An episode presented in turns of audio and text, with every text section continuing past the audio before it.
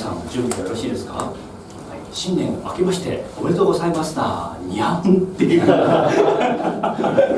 っていうのをですね去年からですね。今しらけた人いると思いますけど 去年ぐらいからちょっとずつ導入し始まって一部のチームではですね共通言語になってきているというところがあります。あ今年のテーマ楽しくやっていこうと。まあ、今日途中でそのメカニズムなどもお伝えしていきたいと思いますがちょっとですね楽しく距離感が縮まるようなですねお互いの工夫というものを楽しみながら一緒に作っていけたらなと思います。はい本年も皆さんよろしくお願いします。お願いします。はい。そうなんですよね。これをちょっと言うと、ね、試しに言ってみると分かりますけれど非常に自分の心の中の使われてない部分が使われる感じってものをすると思います。試しにちょっと言ってみていただけますでしょうかねよろしくお願いしました。にゃんみたいなですね。ちょっとテーブル内でお願いできますでしょうか。よろしくお願いします。在宅の皆さんもよろしければはい、はい、ちょっと心の中がちょっと恥ずかしいなと思いながらもちょっとなんとなく心地がいいようなんです。ねその感じが普段使われてない部分を刺激してるっていうふうなことになっていくわけです。つまり普段使ってない部分が動くっていうふうなことはですね。そこって今まで使ってなかったんですよね。今まで使ってたところがあって使ってないところがあったということは中心点にいなかったってことになりますね。今まで使ってない中での中心にはいたけれど全体の中の中心にはいなかったつまりこのにゃんっていうものですねあり方っていうものを極めていこうと思った場合には結構キーワードになっていくんじゃないかなと思います。特に BMD の方々含めて先生と呼ばれる方ってこの場に多いので、まあ、先生と呼ばれるとその先生という世界での中心になるわけですね。これ結構な偏りになります。なのでもっと広い世界から見た中心に行けるようなですね、まあ、そんな年に今年はしていけたらいいなっていうふうに思ってると思いますね。はい、はい、では最初は決済からいきましょうかね。えーと、ではテーブル内だと分かれてきてじゃお二人じゃお二人とえっ、ー、と船ちゃんと高橋と二人で下さんのよしてお願いします。船橋で在宅の皆さんお二人で今日はです。ね引っかかっていることではなくて今で今年1年どんな年にしていきたいかっていうふうな思いをですね1人1分で話していただこうと思いますでは A さんと B さん決めていただきますはいでは皆さんも拡大で、そうですね。はい、私は A さんです。よろしくお願いします。はい。では A さんから B さんに対して今年どんな年にしたいのか、これを1分でお願いします。なるほどでは今 B さんは A さんの話を聞きました。それをどんなふうに理解したのかご自身の言葉で1分でお返ししてあげてください。私はですねはい。ではよろしいでしょうか。今度は B さんから A さんに対して今年の思いを1分でお話しください、はい、では A さん今 B さんの話を聞きました。それを1分間でどんなふうに自分は理解したのかご自身ご自身の言葉でお返してくださいではどうぞ。はいいかがでしたでしょうかね。はい。いつもは気になっていることに関してですね決済というですね。より自分だけに閉じ込まってしまっているところを自分以外の相手の方のものもですね自分のものと取り入れることによって相手と自分の境界をなくしていくことが普段やっていることでした。決済ですね。自分で悩んでることというものは自分だけのもの。だったのが A さん B さんで共有すると A さん B さんの垣根がなくなる自分の悩みは相手の悩み相手の悩みは自分の悩み。これいつもやってることでした。今日やったのはそのもうちょっと未来バージョンですね。どういうふうにしていきたい？A さんがこんなふうにしていきたいと思い自分は B さんはこんなふうにしていきたいと思い持っている。それぞれは別の人で別の思いなわけですがそれが相手のものをですね自分の言葉で返す。ということはこれは結果として見るとですね一緒っていうふうなことにもなっていくわけです。相手も自分も一緒の。これをですねもうちょっと次元を上げていくとどんな世界を作っていきたいかどんな社会を作っていきたいか、まあ、そういうふうなことでもっと次元を上げてることもできるわけなんです。さらにはどんな地球を作っていきたいのかどんな宇宙にしていきたいのかまでいくとこれは究極的には神と一体になるっていうふうになっていくわけなんですね。なんか笑ってる人いましたけど神そこを目指していきたいとこれが究極のあり方です神と一体なんですね全ての垣根がないという状態です起業家を支援する立場としてはですねぜひともそういうあり方をですね共に追求していけたらいいなっていうふうに願っているところです、はい、これ在宅の皆さん聞こえてますかね問題ないですか大丈夫ですかか忍さんがちょっと聞こえなさそうだなみたいなですね。そんな雰囲気が働いてるので心配になってしまいました。忍さん、はい、忍さんで下の名前で。しのちゃんと私大好ちなみに今日ですね前に今日定例講義の内容で2部構成でいこうと思います、まあ、通常の PDCA が私の方ででメインの方ですね、えー、秋ちゃんが担当します役員の酒井明子ですね、はい、拍手でお願いします細かい紹介は後でですねしたい。と思いますはい。でえー、っと何の話をしたんだっけかなという感じなんですけどあ今年ですね。今年皆さんどういう年にしていきたいっていうことでしょうね、はい。膝掛けで 大丈夫ですか？今年なかなか始まらないですね。大丈夫ですよ。はい、今年どういう年にしたいか皆さんも語ってらっしゃってました。で私も年始に、えー、と定例講義の広報のメールの方でたくさん目標とか書かせていただきました。ただいろいろ書きましたけど一番今年したかったことって何なのかっていうとですねフルマラソンの完走 が今年したかったこと。なわけです無事先日終わっちゃったんですけどね。ただできると思ってなかったんですよね、まあ、そのぐらい自分の中ではハードルが高いものでした、まあ、ハーフマラソンはなんとか走り切ることができて辛くはなかったんですけどその後の1週間の筋肉痛とか考えてみたらですねいやこれは結構これ振るっていけるもんかなみたいな。結構使い切ったなハーフマラソンで使い切ったなみたいなそういう感じだったんですね。ただ使い切ったなと思いながらも疲れてはいないので走れる状態だったわけです。どこまでいけるんだろうかっていうのが実は今回1月5日だったんですかね。試してみようというふうに思ったところなんですね。もともとの練習時間がハーフマラソン大会を含めて3回ですからね走ってたらわずか3回走っただけでフルマラソンをやるかって言ったらおかしいだろうっていうような感じなわけですけどねこの中だとたーちゃんはもともと走ってた走ったことあるね、フルマラソン完走、はい、素晴らしいですね。練習どのくらいもっとしました。もっと。東京マラソン出られるです。あそうです。すごいはどのくらい練習とかしてもらえる初初回はでも45回でしたけどあとはもうちょっと走ってましたなるほど。あ、初めてやる時四五回の練習で？いや、あの、あんまり舐めてたというか。やっぱしんどいっていうのを気づいてから、もうちょっとだけやってますけど。練習をするようになった。はい。はい。まあ、本当に悪いことは言いませんので、振るだけは無謀なことやめといた方がいいなっていうのが 私の実体験です。半端じゃなかったですね。あの走れるんですよ。気持ちとしてはいくらでもいける。もうガーって感じなんですけど、なぜか動かないっていう。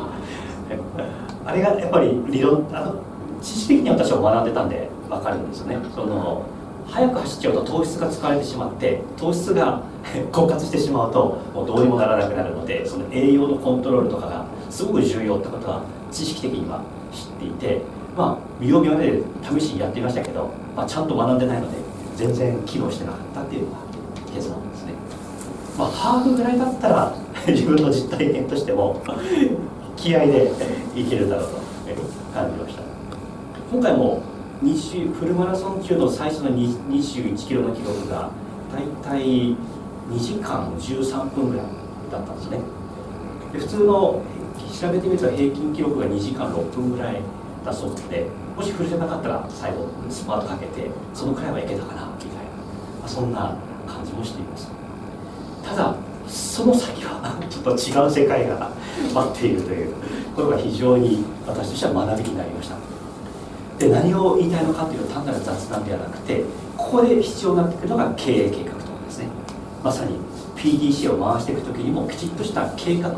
年間計画なり数年計画なりもっと人生の計画っていうような、まあ、そういうことも踏まえてやっていかないと危険なんだなっていうのがやっぱりある領域から存在するっていうようなことなわけです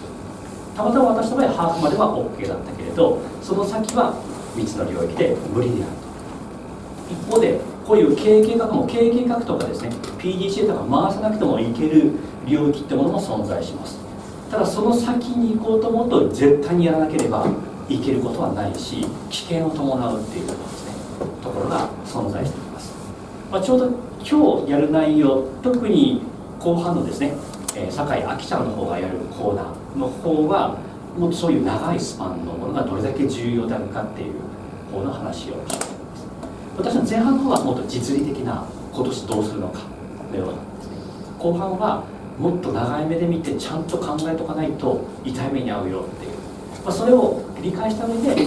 年間の計画を最後まで落とし込むってことをやっていきたいなと思う次第です。はい、ということでですね、えー、実はこういう話をしようと思って私もフルマラソンで痛い目に会いに行ったんじゃないかと。解釈をリフレーミングしてるところです。いい経験させてもらったなっていうところですね。はい、はい、ということでですね、はい、ここです。あなたの1年後の目標は本当の目標か。仕事以前に人生のビジョンですね。こういうあたりの重要性が今日一貫として最後まで至るテーマとしてお届けしていきたいなと思います、はい、でまずは前半私の方からちょっと話をしながら途中から PDCA やりますので、はい、今年がどういう年になるかっていうことを考えた上でなぜ年始に始めたような PDCA をやってるのか。それを踏まえた上で年結果の PDCA に行きたいと思います。でここに出てる20 2019年の監視ですね。えとです。これ皆さんも。す。みません。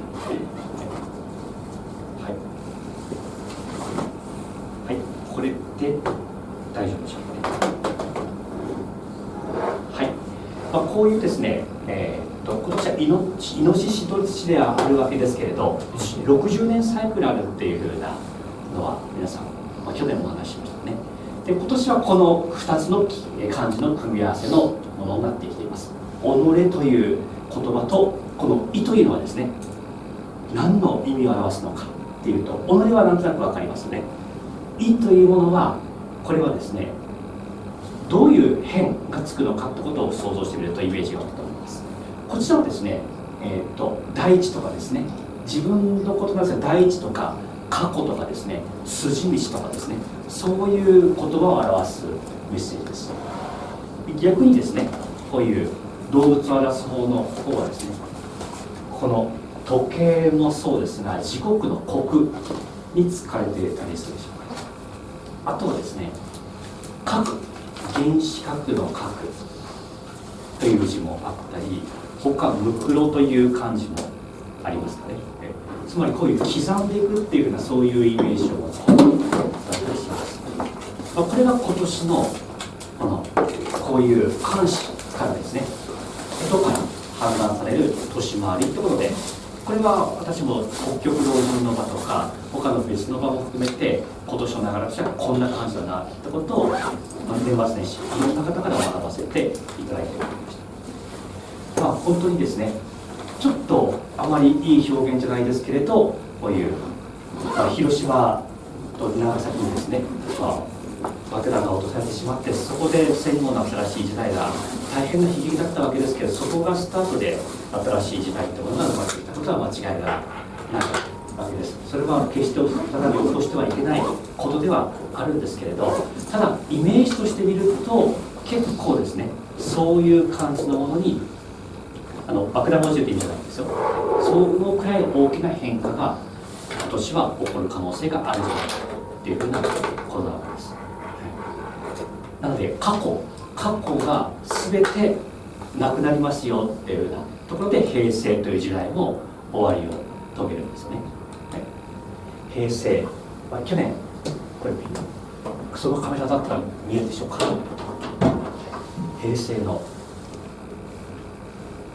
平ですね。これがどういう字の組み合わせになっているかということですね。岩まあちょっとこじつけっぽいところもありますけれど「いいとですね「は」と「あと」は中です失礼しました「い」と「は」と「と」「い」とこれがまあちょっと反対180度回転。で10で読めなくはない。こじつけですけれどただ言葉が学ってこういうもんで人間の潜在意識にこういう組み合わせが影響を与えるわけなんですね。これも北極老人未来予測者でもある北極老人から学んでいただいた学ばせていただいたものです、まあ、岩戸というものは「古事記」でいうところのあの雨の、えー、天照大神が弟のスサノスサノがですねあまりにも暴れてしまって大変悲しいもうやってられない。ってことでですね岩戸に隠れてしまってそして地球上からですね太陽がなくなってしまったという暗黒の時代が訪れたと。まさに岩戸に入るってことは暗黒の時代であるっていうふうなことでそうなるっていうのが平成っていう時代 だったと、まあ、実際明るいじゃなんかすごい辛くて死にそうな時代かっていうと全然私たちが生きていく上ではそんなことはないわけですけど過去の時代と比べてみたらやはりですね暗さがずっと漂う時代だったってことは皆さんも実感としてあるんじゃないかなと思うんですね。もうなんかうまくいっても落ちる。落ちることの連続のようなですねそういう平成の年回りだったと思います、ま、これがこと今年ですねどうなっていくのか、ま、こういったですね、えー新しい時代がもちろんこれはいい意味でいいことが起こっていくだろうって意味で過去がですね消え去っていくというふうなそういうふうに願いたいところであるわけなんです。じゃあどんなふうに何がそもそも過去というものは何なのか何が消えるのかといった時に本当に分かりやすいものとしてはですねまさにこれじゃないかなというふうに思うわけです。なんだって感じですけど資本主義ですね。資本主義のイメージです、はい、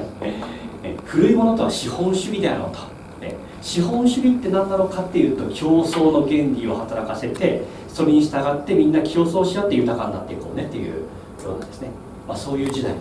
だったと思います、はい。まあ、こういう古き、まあ、良い時代だったのかもしれませんがこれに限界が訪れてるっていうことはここ10年20年30年見てもですね10年おきに経済危機が起こっているってところからも限界に来ている証拠ですのでバブル崩壊があって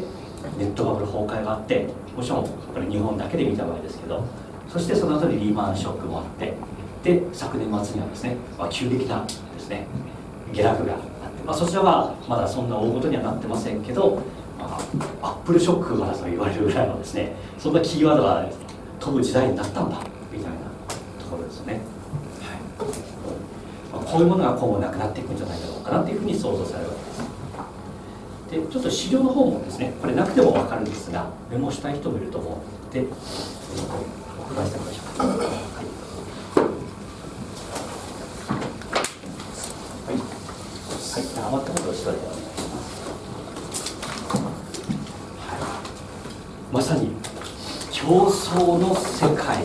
豊かさの追求ってものは今後はちょっと違うんじゃないかな、まあ、あくまで豊かさといった場合はあの精神的っていう意味じゃなくてここはお金経済的っていうふうな意味で豊かさということで言ってます。どんなにそれを追求しても問題がある。じゃあ逆に言うとですねこういう時代が今年終わりが終わりの始まりですね。終わりの始まりがどんどんどんどんスタートしていくということを考えていった時に何が続いて出てくるのかというとこれがですねこういった新しいものとしてはこんな感じじゃないだろうかなっていうふうに捉えてるわけです。競争ではなくて共生であるっていうふうな。これは私たちにとってみたらそんなに珍しい言葉じゃないと思います、はい、共生というのは共に生きるわけであって共に生きる時にどういうふうに生きるかただ一緒に生活するっていうだけじゃなくてお互いですねこういう温かみを送り合いながら生きていく。そういう時代になっていくんじゃないかなと。逆にそうあってほしいしこれが日本人としての生き方じゃないのかなっていうふうにも感じるわけですね、はい。まあ、八百万の神のですね国ですからね。先ほど神神に近づくと言ったらなんかそんな みたいになるところですけど日本人は全員神であるっていう思想で日本って作られてるわけですからね。全てのですね。人は神であり動物も神でありなんと語尾とかですね。こういうクズとかであったとしてもそれも神であるっていうふうにですね。神様が語尾から生まれるわけですからね。汗とか涙とかですね。そういうものから由来それから神様が生まれる、はい、なので不要なものは存在しない。でもちろん別々ですね。体肉体が分かれてるわけなので100%分かり合えることはなく喧嘩することもあるかもしれません。でもそうは言ってもですねそうは言ってもお互いのつながりを感じて温かみというものをですね相手に対して作っていく。そうした結果ですね楽しさっていうふうなものが生まれてこれが生きていく原動力になっていくんじゃないか。な資本主義の時代は競争なので緊張感ですね。いかに相手を蹴落とすか。で負けないにするか、まあ、その過程で競争緊張感が生まれてそれが切磋琢磨となり全身のエネルギーになっていた、まあ、それはそれでありだと思いますし組織もそうやって活性化することはあると思います。今後組織運営の仕方もそうじゃなくなっていくんだろうな なんてなことはですね本当私も肌感覚では実感してますしうまくいってる組織経営者を見るとみんなそういうやり方をしているんですね。ちょうど一昨日に小田と会計さんの経営計画発表会に参加させていただきました、まあ、本当1000人ぐらいもう来れたので すごいなっていうふうに思うわけですけど、まあ、社員向けにやる経営計画発表会を外部にオープンにしてるわけですね。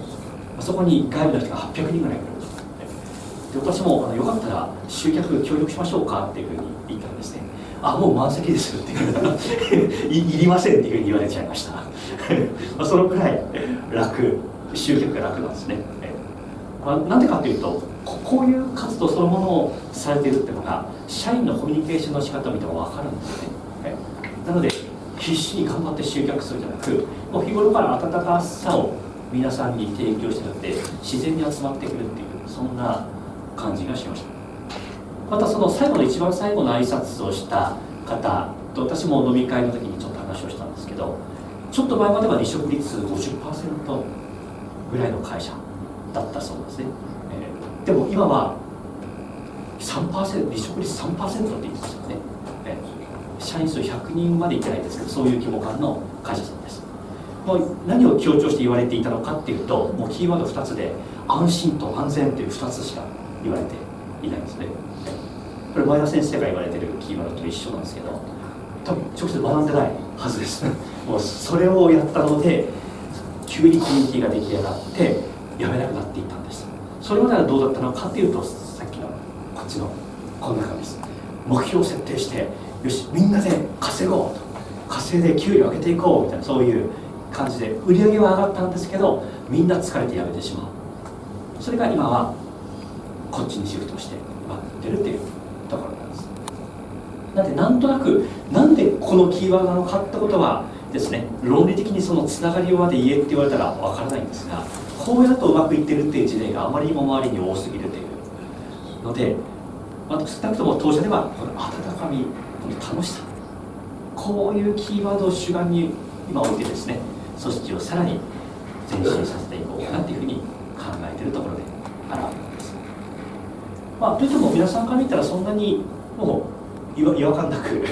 受け入れられている方も多いと思います。そもそもビジネスモデル BMD の方もですね全く同じ考えをしてきたわけであって競争から調整のビジネス性というのが競合ゼロのビジネスモデルの定義なわけですね。これあの私が作ったというよりはこの顔とかですねどこだったんですかね。そういう有名企業顔とどこだったか無印ですね。無印のコピーライトをされた方に作っていただいた私たちのページなんですが PMD で一番最初のメッセージがこんなふうに表現されています、はい、競合ゼロというものは決して差別化じゃないわけです。差別化というのは競争しようと思った時に出てくる言葉ですよね。競差別化というのは競争しようとした時に出てくる言葉です。あの人に負けないようにするっていう考え方です。差別化といった時点で競争してます。私たちは競争という概念がない。競合が全く一社もいないカテゴリーを作り出すからなんです。新しい世界を作るんですね。これなんと温かいことだろうなというふうに思うわけです。無理やり競合からお客さんを奪うんじゃなくもっとお客さん競合のためにもなりお客さんのためにもなっていく。これが私たちがしようとしていることだったわけです、はい、で、まあ、こういうことをしていくとですねどんないいことがあるのか温かみ楽しさということを大切にしようとした場合にどんないいことがあるのかって考えた時ですね。例えば登山をイメージした場合です。左側のような登山もあると結構多いと思います。単独もしくは少人数で登っていくとにかく苦しい苦しい思いしてなんとか頂点に立つみたいなんですね、通常の起業家とか経営者の場合はこういう感じで山登りの方が多いんじゃないかなと思います。私もこういう山登りの企業活動というのを15年以上やってきました。とにかく辛いことの連続ですね。もちろん充実した人生だと思い。ますこんな充実した生き方はないと思う。ただ家庭は苦しいとですね。何か文章ですね100ページ書かなければならないと。100ページ書くのってめちゃめちゃ苦しいです。これいや楽しいなーってなかなか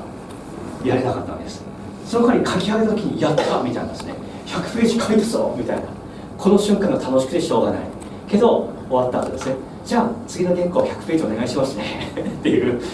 ていう感じ。これをこういう感じをずっと15年間やってきてるわけです。ああ今年目標達成できたな。来年どうしよう。のようなこれ通常そういう感じだと思います。一方で全く同じ登山で同じ山に登るにしても右側のにですねこんな雰囲気で登れたらどうだろうかなっていうふうにも思うわけですね、はい、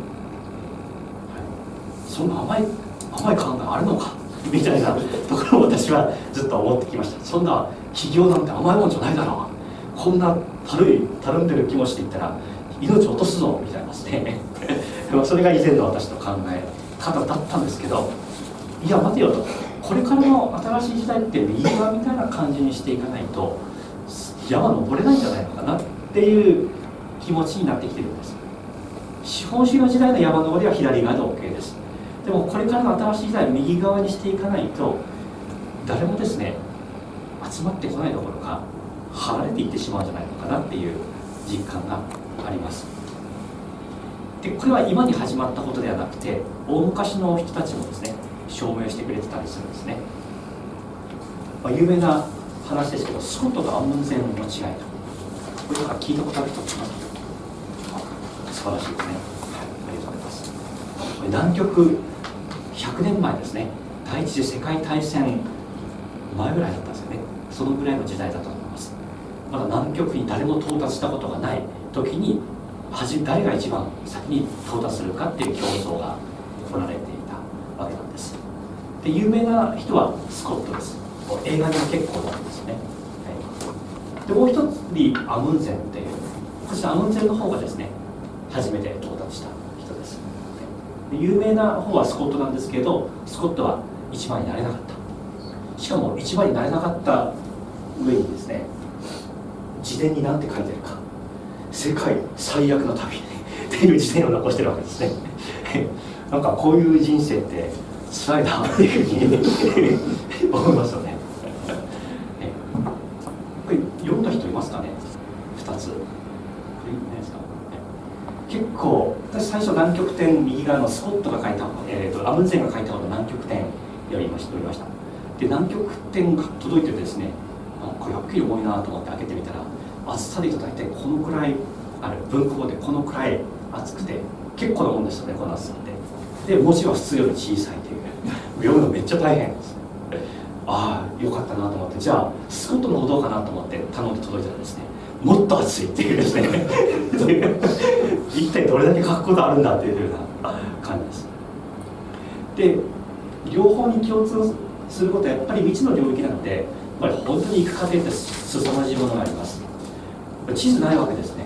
でなんか私たちが想像すると南極とかって真っ平らなのかなみたいななんだなんかそんなイメージ持ってる人もいると思います。でもそんな大陸ですからそんな保証全くないですよね。どんな山があるかわからない。南極点あ近づいてきた。あとちょっとだって思ったら富士山よりも高い山がある。っていうとかそそそこを地図ない中どこ進んでいいか分かんないわけですね。しかも100年前ですからね。っていう中を壮絶なま燃料が切れても死ぬし食料が尽きても死ぬというその中の過酷な戦いをしていたという人の話なわけです。ただ両者が明らかに違うところがあります。スコットの方はですね結構今の経営スタイルに近い感じがしました。私の印象で経営管理を徹底してると、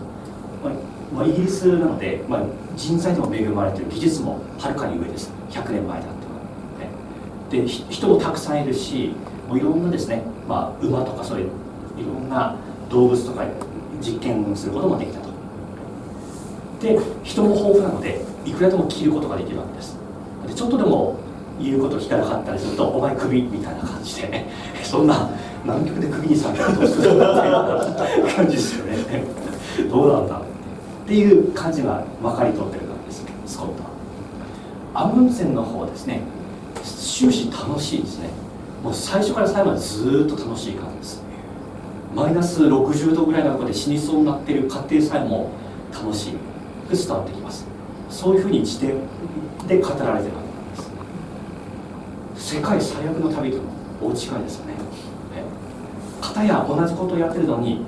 なんでこんなに楽しそうなんだろう。片方はなんでこんなに苦しもう裕福なのに苦しいんだろうこれが非常に対照的だなっていうふうに感じました。なのでこれ今のこれが正しい例えかどうか分かりませんが同じ目標を達成するにしてもそのプロセスとかをですね楽しくする温かくしていくことはいくらでもできるだろうなと。楽しくしていこうと思った場合にはなんかテンションを無理やり上げるんではなくてお互いが温かみを与える応援し合う支え合うってことをしていったら自然に楽しくなっていくんだろうなっていうのがですね、まあ、こここの2つの対比からですね私は理解しているところなわけなんです、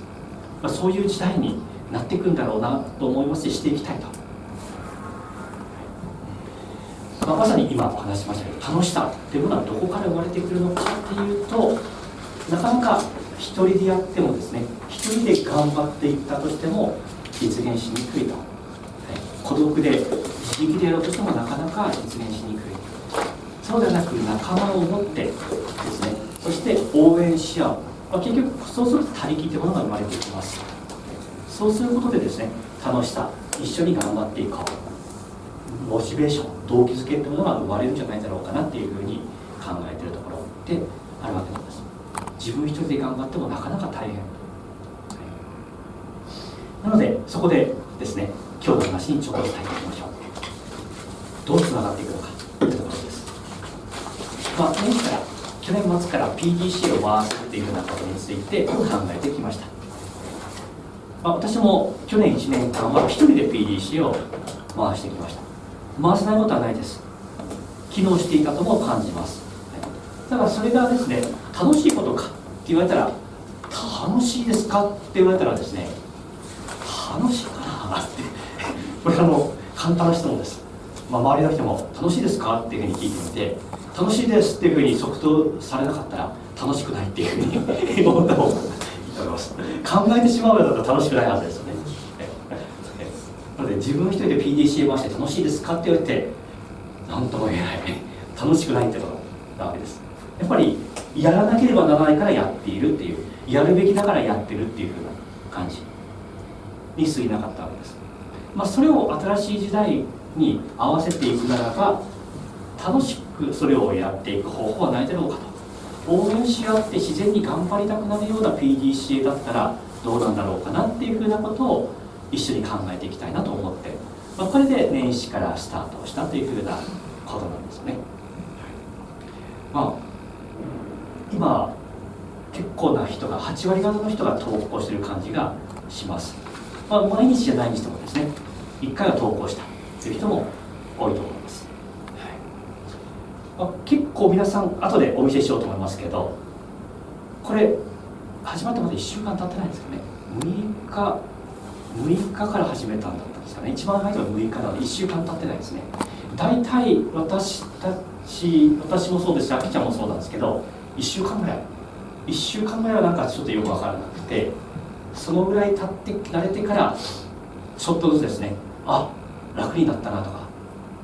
って感じですかね。になるケースが多いというふうに聞いてます、まあ、そこまで今経ってない期間であっても楽しんでやってるなって方が増えてる感じがしています。後で具体的にお見せしますね。でこんな感じですか。PDCA のチームということで今。各チームのですねリカリン杉さんケンちゃんなっちゃんマウさんですねっていう誰が誰やっていう感じですけどはいリカリンいますか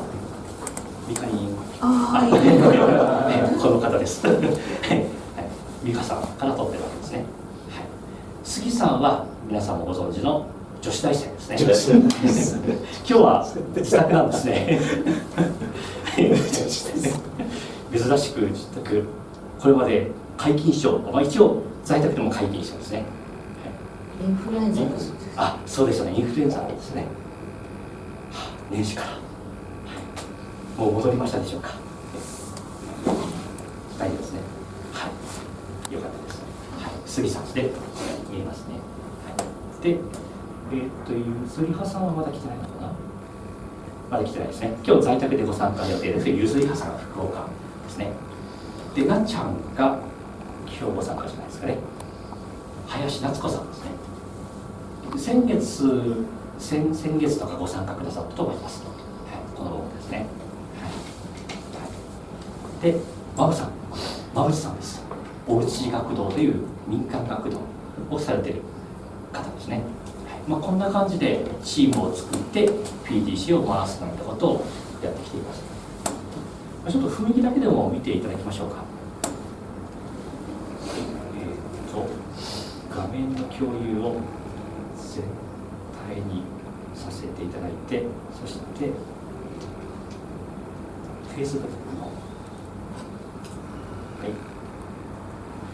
一旦私の方でこんな感じですね。サイドバーにショートカットをつけています。ちょっと順番にいきましょうね。チームソーシャルですね。はい。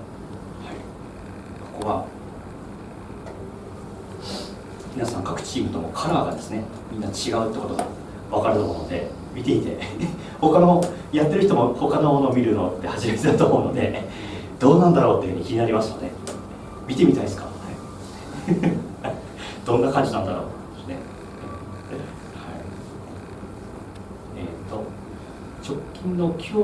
昨日の投稿だとこんな感じですね、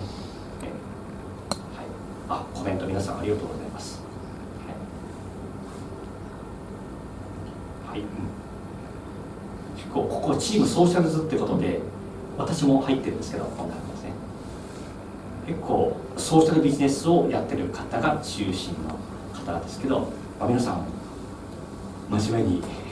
やってる感じですかね。ちゃんとやってます。ちゃんと PDCA やってます、ねコメント応援試合もやってますね、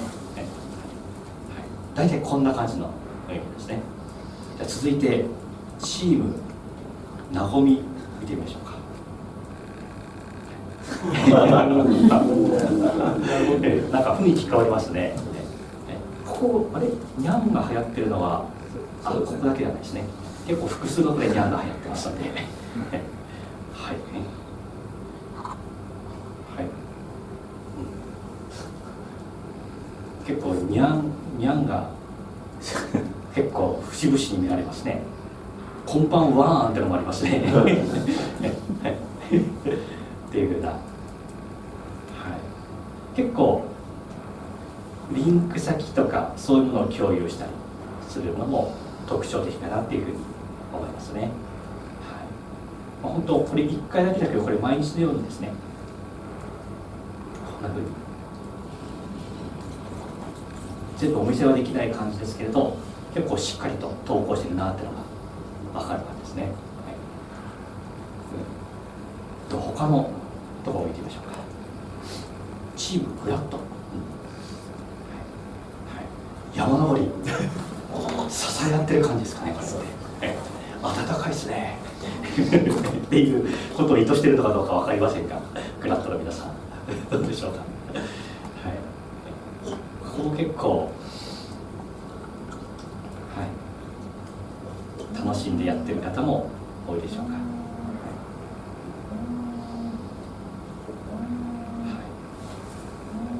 ですね。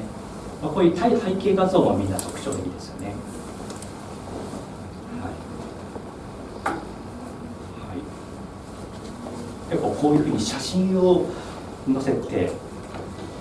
これで盛り上がってるなっていうところもありますね。皆さん結構書いてますね。コメントも結構。神田さん秘密の CD は盛り上がってますね。っていうのがっていうのがこういうのであったりですね、ねはい、やっぱりカラーなんとなくチームごとにカラーがあるなっていうのは私全員のものをいつも見てるので感じてます、そのカラーが出来上がるとその方向にみんな行くんだなっていう感じですね。でその同じカラーでいうとカラーをまさにチーム名にしたところがどうなるのかこれが結構面白いなってチームカラフルでこれみんなとてもですね。男が多い中でやってるとは思えないっていう雰囲気ですけどカラフルっていう雰囲気が漂ってますんで、ねはいはい、このボリューム感でいうとチームカラフルが一番多いんじゃないかなっていう感じがします。皆さんよくゴーちゃん書きますねこれですね、はい。そしてのりさんもですねこれ結構毎月本業だけで400時間ぐらい働かれてるんじゃないかなと思うんですが副業の方でこれだけの PDCA を。まあすごいですねやっぱり。初めてこれヶ月目ですからね。まだ1週間経ってないですからね。よくそこまでみんなやるなっていうふうに、ね、しかもそれが1日だけじゃなく毎日皆さん されてるんですよね。結構結構こういうこういう感じのね 仕事以外のネタの共有ってものが多い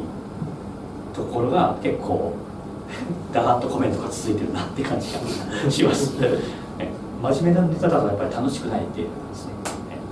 っていうのがなんとなく私も感じてます。いかにくだらないことを書くのかってことも重要なのかなみたいな 感じですよね。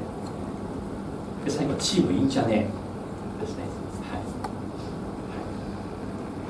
ここはのりさんのところですね。えー、あいやこれヒロさんですね。ヒロさんのところですね。はい。ここはえっとまだ本格的にはまだ始まってない感じ。そうですね僕しか書いてないですよね。なんだろうって感じですはい、5日目ですけどまだ本格開始はこれからみたいな感じだと思います。はい。まあ本当に6日3日から始まった方が6日ぐらいから始まってる感じで、まあまだ十分許容範囲かと思いますね。ぜひ盛り上げていただきたいです。まあこんな感じでですね結構なんだかんだ言ってありがちなのはですね一人も投稿しないっていうのとかって結構こういうのってありがちなわけですけど基本的に投稿してる人の方が多いっていうのがすごい特徴的なことだと思います。で言えることはどっちみち起業家だとしたら PDC は毎日回していくってことは自分一人でもやらなきゃいけないことであるわけですね、まあ、それを一緒にやることで楽しさを増す効果があるんじゃないだろうかなっていうことはちょっとずつ私は皆さんのものを持って感じつつあります。で皆さんがどう感じるかはもうちょっとやってみないと分かんないと思います。これが本当に本当だったらやるつもりなかったんだけどやっぱりやっとかなきゃなっていうそういう気持ちとかが芽生えてきたらですねこれより機能し始めていくっていうことになると思います、はい、ちょっと一方的に話をしてしまいましたけど皆さんの方でどうでしょうね。やってみた感じの感想とかですね。ちょっと振り返る時間取りましょうか。まあ全員の方が今やってるとは限らないのでやってない方がいらっしゃったらその方には雰囲気なども共有したり質問にお答えしたりしていただけたらと思います。では先ほどのペアでお願いしてもいいでしょうか。在宅の皆さんは今ではお二人でお願いしますね。はい今お時間2分取ります。はい、はい、いろんな感想が聞こえてきましたが感想をシェアくださる方いらっしゃいませんか？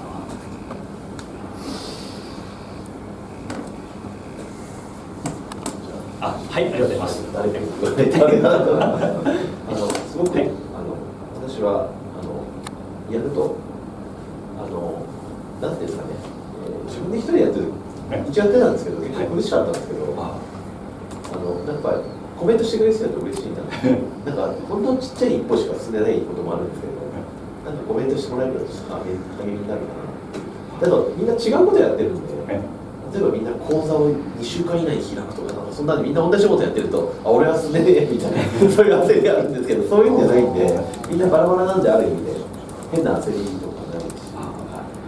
変に比べることもないけどただ皆さんもやっててあ自分頑張らなきゃなっていうのをちょっといいかなはい、ありがとうございます。そうですよね。この同じ営業組織とかだとしたら比較してしまうところが比較じゃない形の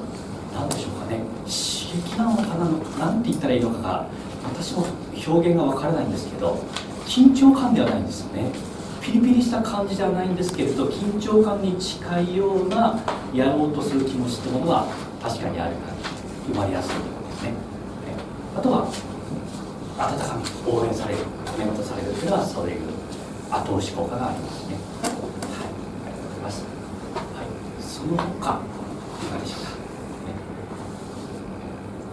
はいありがとうございます。とチームカラフルのこうちゃんですけども、はいえっ、とやってて、まあ、会社員で副業されてる方がのりさん。浦島のりさんなんですけどもこの人本当に副業ですかっていうような感じの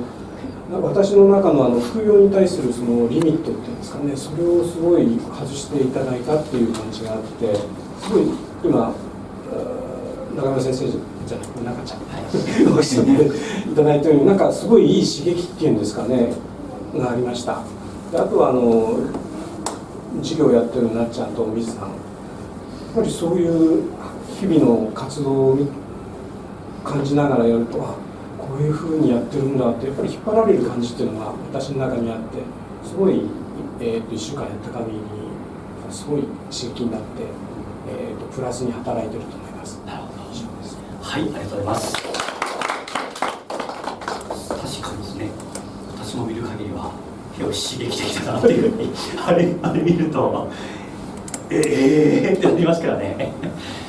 これはすごいってものを見てしまうと、やっぱり自分もやれてしまう気になるっていうんでしょうか。すごく大切なことって見ることだなっていうのが常日頃私も感じるんですね。全身に必要なものっていうのは自分がこうありたいなっていう風なあまりにも超えすぎちゃってると関無関係になるんですけど結構身近身近な感じで手が届きそうだけれどでもまだ届かないぐらいのちょうどいい感じの人がどういう活動をしてるのかっていうものを見るってすごい重要だと思うんですね。見るとそれがあ存在するんだっていうようなことで結局それも自分ができるっていう風なですね。潜在意識が動いていくものなわけです。以前講座のか何かでお話した通りもしもしですねイチローが大リーグの試合をテレビ中継とかで見ることができなかったら大リーグに行って通用する選手になれるのかっていうようなそういう話なわけです。日本では1番になりました。でよし日本で1番になったから海外どうなのか分かんないけれど行ってみようって思ったらそこのあまり上まで行けずに終わってしまうかもしれないわけですね。これもあ大リーグの選手ってものは日本では自分はすごいけどあんなにすごい人がいるんだ。っていうのを見てしまうとやっぱりあそっかそういうことを自分を目指していかなければなっていうふうなですね。そういうふうな潜在意識の動きってものが生まれていくわけです。結局見ない限りは前進できないと。残念ながら起業家ってモデルモデルとする起業家の方々の姿ってなかなか本当の姿って見ることって難しいわけですね。先行起業家の方が本で書いてることが本当かって言ったら、まあ、残念ながら嘘が書かれてるっていうのは、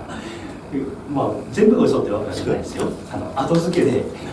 後付けでこう考えてこうやったんだみたいに本当じゃないことがですね書いてあることが大半なわけであって本当の等身大の姿っていうものを見ることがなかなかできないわけですね、まあ、これがこういう PDCA の場っていうものを通じてちょっと自分がの一歩上の先輩ってどういうことをやってるのかななんてなことが共有し合っていったんですね。これはすごく場の影響でお互いが成長していくっていうまさにシェアブレンビジネススクールでそういう効果を狙って作りたいと思ったわけです、まあ、それが今後働いていくのかなっていうふうに思うところなので今チーム内閉じてると思うんですけどやがて慣れてきたタイミングでこれがちょっとずつですねチーム同士がくっついていくっていうそんな感じのものをしていこうかなと考えてます、まあ、そうするとまたまた感じが変わっていきます。し私も受講者側のスタンスでそういうことをやっていますので、ね、自ら自分がやってこれ意味ないなって 思うものを押し付けてるんじゃなくて自分がやって機能してると思ってるものをさらに研究して皆さんに提供してるっていうところがあるんです、はい、その他いかがでしょうね。大丈夫ですよね。はい、まあ、おいおいあと1か月くらいやってくるとまたイメージが変わってくると思いますのでもう少しですね皆さん試行錯誤をお願いしたいなと思います。で今日私の部の最後ですね。に今日のまとめとなる部分に入っていこうと思うんですが次のマンスリー PDCA っていうふうなものですね。これ触れておきましょう。去年1年間といっても後半からですけれど月に1回 PDCA を回していくってことをやりました。そして先月ですねこのマンスリー PDCA のこの PDCA サイクリングセッションシートだったでしょうかね。というものを前回作りました。で皆さんにもこの11月分についてのものを12月上旬に、まあ、こんな感じの書き方でですね書いていただいたと思います。でこの使い方はまだ1回転する前のものだったわけですが、まあ、これをですねじゃあ12月1回転させるとどういうふうになっていくのかっていう例をですねその次の12ページにまとめてでパッと見てあれどうなってんだって分かりにくいかもしれないですけど前の前のページの12月のとこにある P をですねこんなふうに今度新しいシートの左側の方に書き直してるっていうとイメージわけでしょう。そしてそこからまた12月から1月のサイクルを回していくっていうふうな、まあ、こんな書き方を考えてみてることです。これ私の現在進行形のものです。なのでこのシートを作るために作ったものじゃなく私自身のプロジェクトを回している時に本当に書いたものをこういうふうに作っていてこれをですね印刷して机の目に見えるとこに貼ってずっと貼っておいてこれ進んでないな進んだなってことをチェックしながら日々業務をしてるってところなんですね。でこれが1ヶ月後の私の1ヶ月後のゴールであって1ヶ月のゴールに対して毎日の PDCA をデイリーを回してるっていうのが今私がやってることなんです。ということでちょうど今の時期は中途半端な感じはするんですが一旦ですね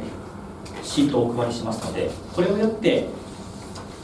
あきちゃんへバトンタッチにしたいと思います。ではこのシートですねあきちゃんへお配りしましょう。はい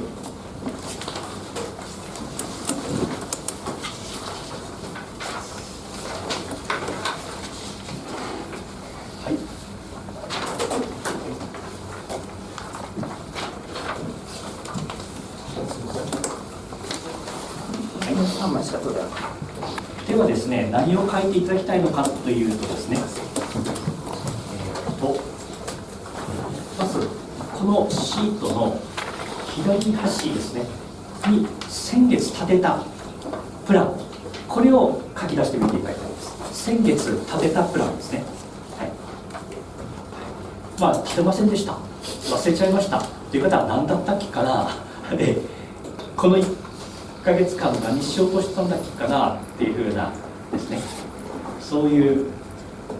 まあ、先月でどこで切るかっていうのは皆さんにお任せします、まあ、このちょうどこの定例講義を境に1ヶ月という人もいれば12月いっぱいっていう人もいると思います。でどこで切るかをお任せします。12月いっぱい何をしようとしていたのか年末まで何をしようとしていたのかを P が書いていただくってことになります。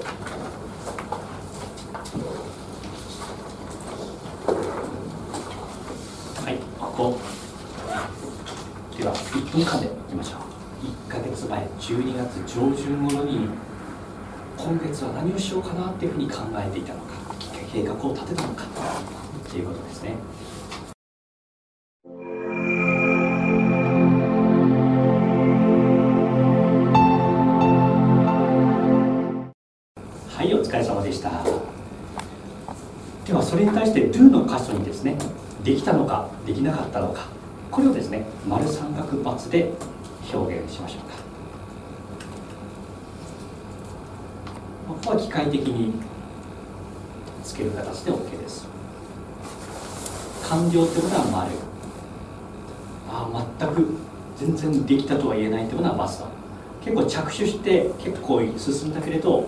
まだ終わってないみたいなのが三角で OK です。ではそれを踏まえてですねチェックのところに実際振り返ってみてうまくいかなかったものに対してはどういうことがネックになってうまくいかなかったんだろうかっていうふうなですね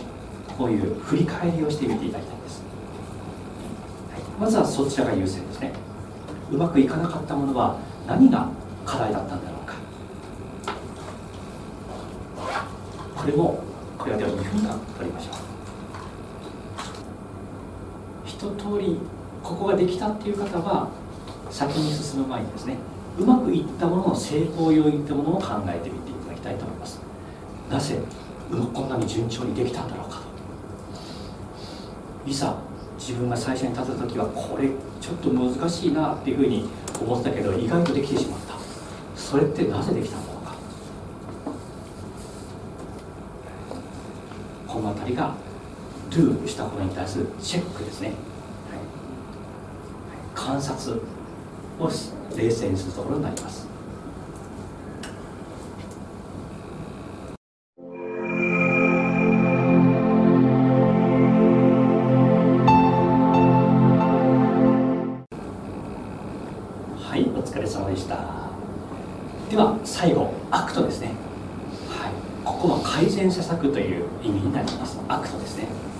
うまくいかなかったものに対してなかなかできなかったものに対してどういう新しい施策を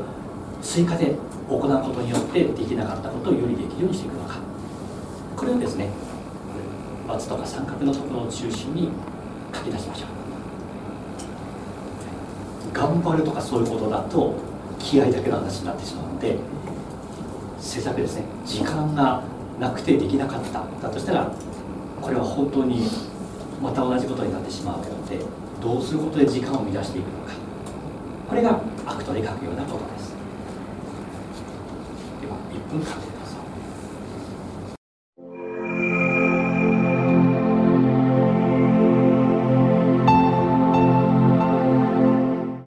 はいお疲れ様でした。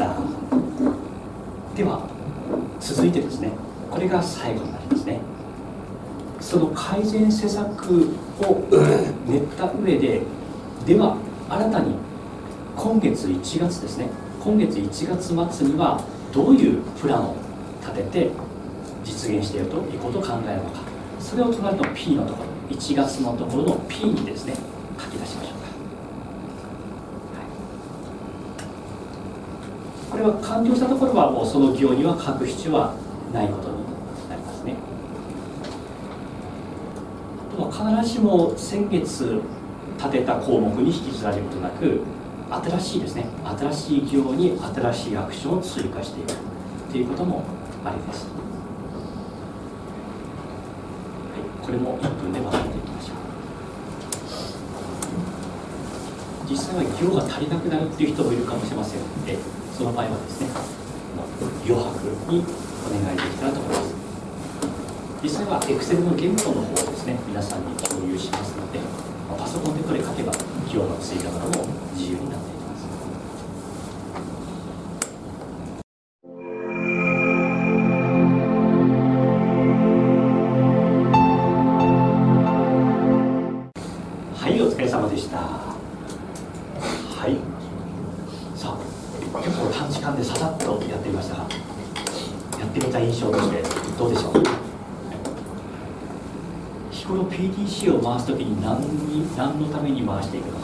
かで考えたときに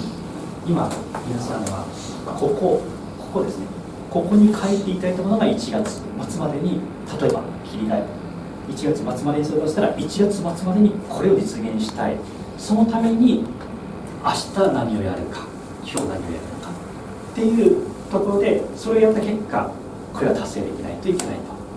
ということになっていくわけですね。なのでこの今お書きになったものが言ってみれば1ヶ月間の言ってみれば地図のようなですね。存在になるという。ところになりますね。はい、はい、よろしいでしょうかでは先ほどのペアでお互いどんな感じだったのか。この1ヶ月間こうだったのでこの1ヶ月末までにはこうしたいと思っています。っていうふうな思いをですね。ではペアの方とそうですね。合計で4分取ります。時間帯分ですね。えお一人の方が時間時間チェックお願いしていいです。か2分だったら交代ということでお願いします。はい。ではよろしいですね。はい。では出しますはい、今のマンスリーモードはい。つもに比べると半分以下ぐらい。の時間でやった感じですけれど、まあ、日頃 PTC をですねやってるとささっとこうい。うのもできるっていう実感を持った方もいると思います。書き終える方が早い方が多かったですね、まあ、これを月に1回やった上でデイリー回していくいけば間違いなく2019年の目標は達成できるだろうということで 良い年になっていくといいなと思いますね。ただですそれが本当に良い年なのかどうかっていうのがですね問題提起としてあるわけなんです。これをやっていけば目標を達成できます。じゃあそもそも2019年末の目標は皆さんにとって妥当なものなのかどうだろうかっていうところがですね実はここからが今日の本当のテーマに入っていくわけです。目標達成はできる。でも本当にいい人生なのか。これは多くの経営者が言われていることでこれですね。仕事に成功した結果人生はどうなのか。成功して不幸になる人々というのがこれ神田さんが簡約しているところなんですよね、はい、私も独立する前にかその辺りぐらいに読ませていただいたものだったので、まあ、常にですね自分自身が企業活動することで不幸にならないようにするためにはってことが最優先課題そしてライフプランというものをですね先行させてきました。なので、まあ、今は子供ができてからはやれてないんですが、まあ、妻とは3ヶ月に1回合宿をしてライフプランを見直すっていうようなことをそれを名目に焼肉とか韓国に食べに行っていたっていうなぜ韓国にわざわざ行くんだっていうとそういう名 名目で行ってたりしました。3ヶ月に1回ですね。ライフプランの方が優先っていうライフプランがあって人生プランがあるというそういう流れがとても大切なんじゃないかなと考えるわけなんです。なのでもし私にそういうプランを持つという概念がなかったとしたら主婦業だとまずやることないですね。主婦業だったら時間それだけ減る減ってしまうので損である、まあ、そういうふうに考えて主婦業はアウトソーシングしようと考えると思います、まあ、その結果家族の関係がどうなるだろうか。っていうことを予測されますね。どうなるか、まあ、不幸な家族になるなるだろうと思います。また走る。とかですね。健康管理は大切だ。っていうふうに考えてもですね健康管理をしない人の方が多いんじゃないかと思うんです。やっぱり去年お話してきたアスリートウォーキングスロージョギングとか話は聞いていいと思うけれどやっぱ後回しっていうふうに普通はなると思うんです。これは仕事の計画を主に置くとそういうふうになるわけですけど人生ってものを主に置いた場合はいやそっちももっと大切なんじゃないのっていう考えになっていたりするわけなんですね、はい、なのでこれが実際本当に人計画を立てる上では鍵となってくるということでこの後ですね、はい、役員の酒井、えー、秋社にですねバトンタッチをしていこうかなというふうに考えているところです。実際この後話すのは前田先生が開発した講座を今受けてもらってですねそのライセンスを取得して、まあ、それのさすがに全部はここではお話しできないですライセンスはあっても2時間で話すような内容じゃありません。ただ2時間ちょっとで話ができるサマリー版っていうような形でその全体像とかどういうツールを使って人生プランを作っていくのかっていうものをですねこの後ですね見ていただこうかなと思います。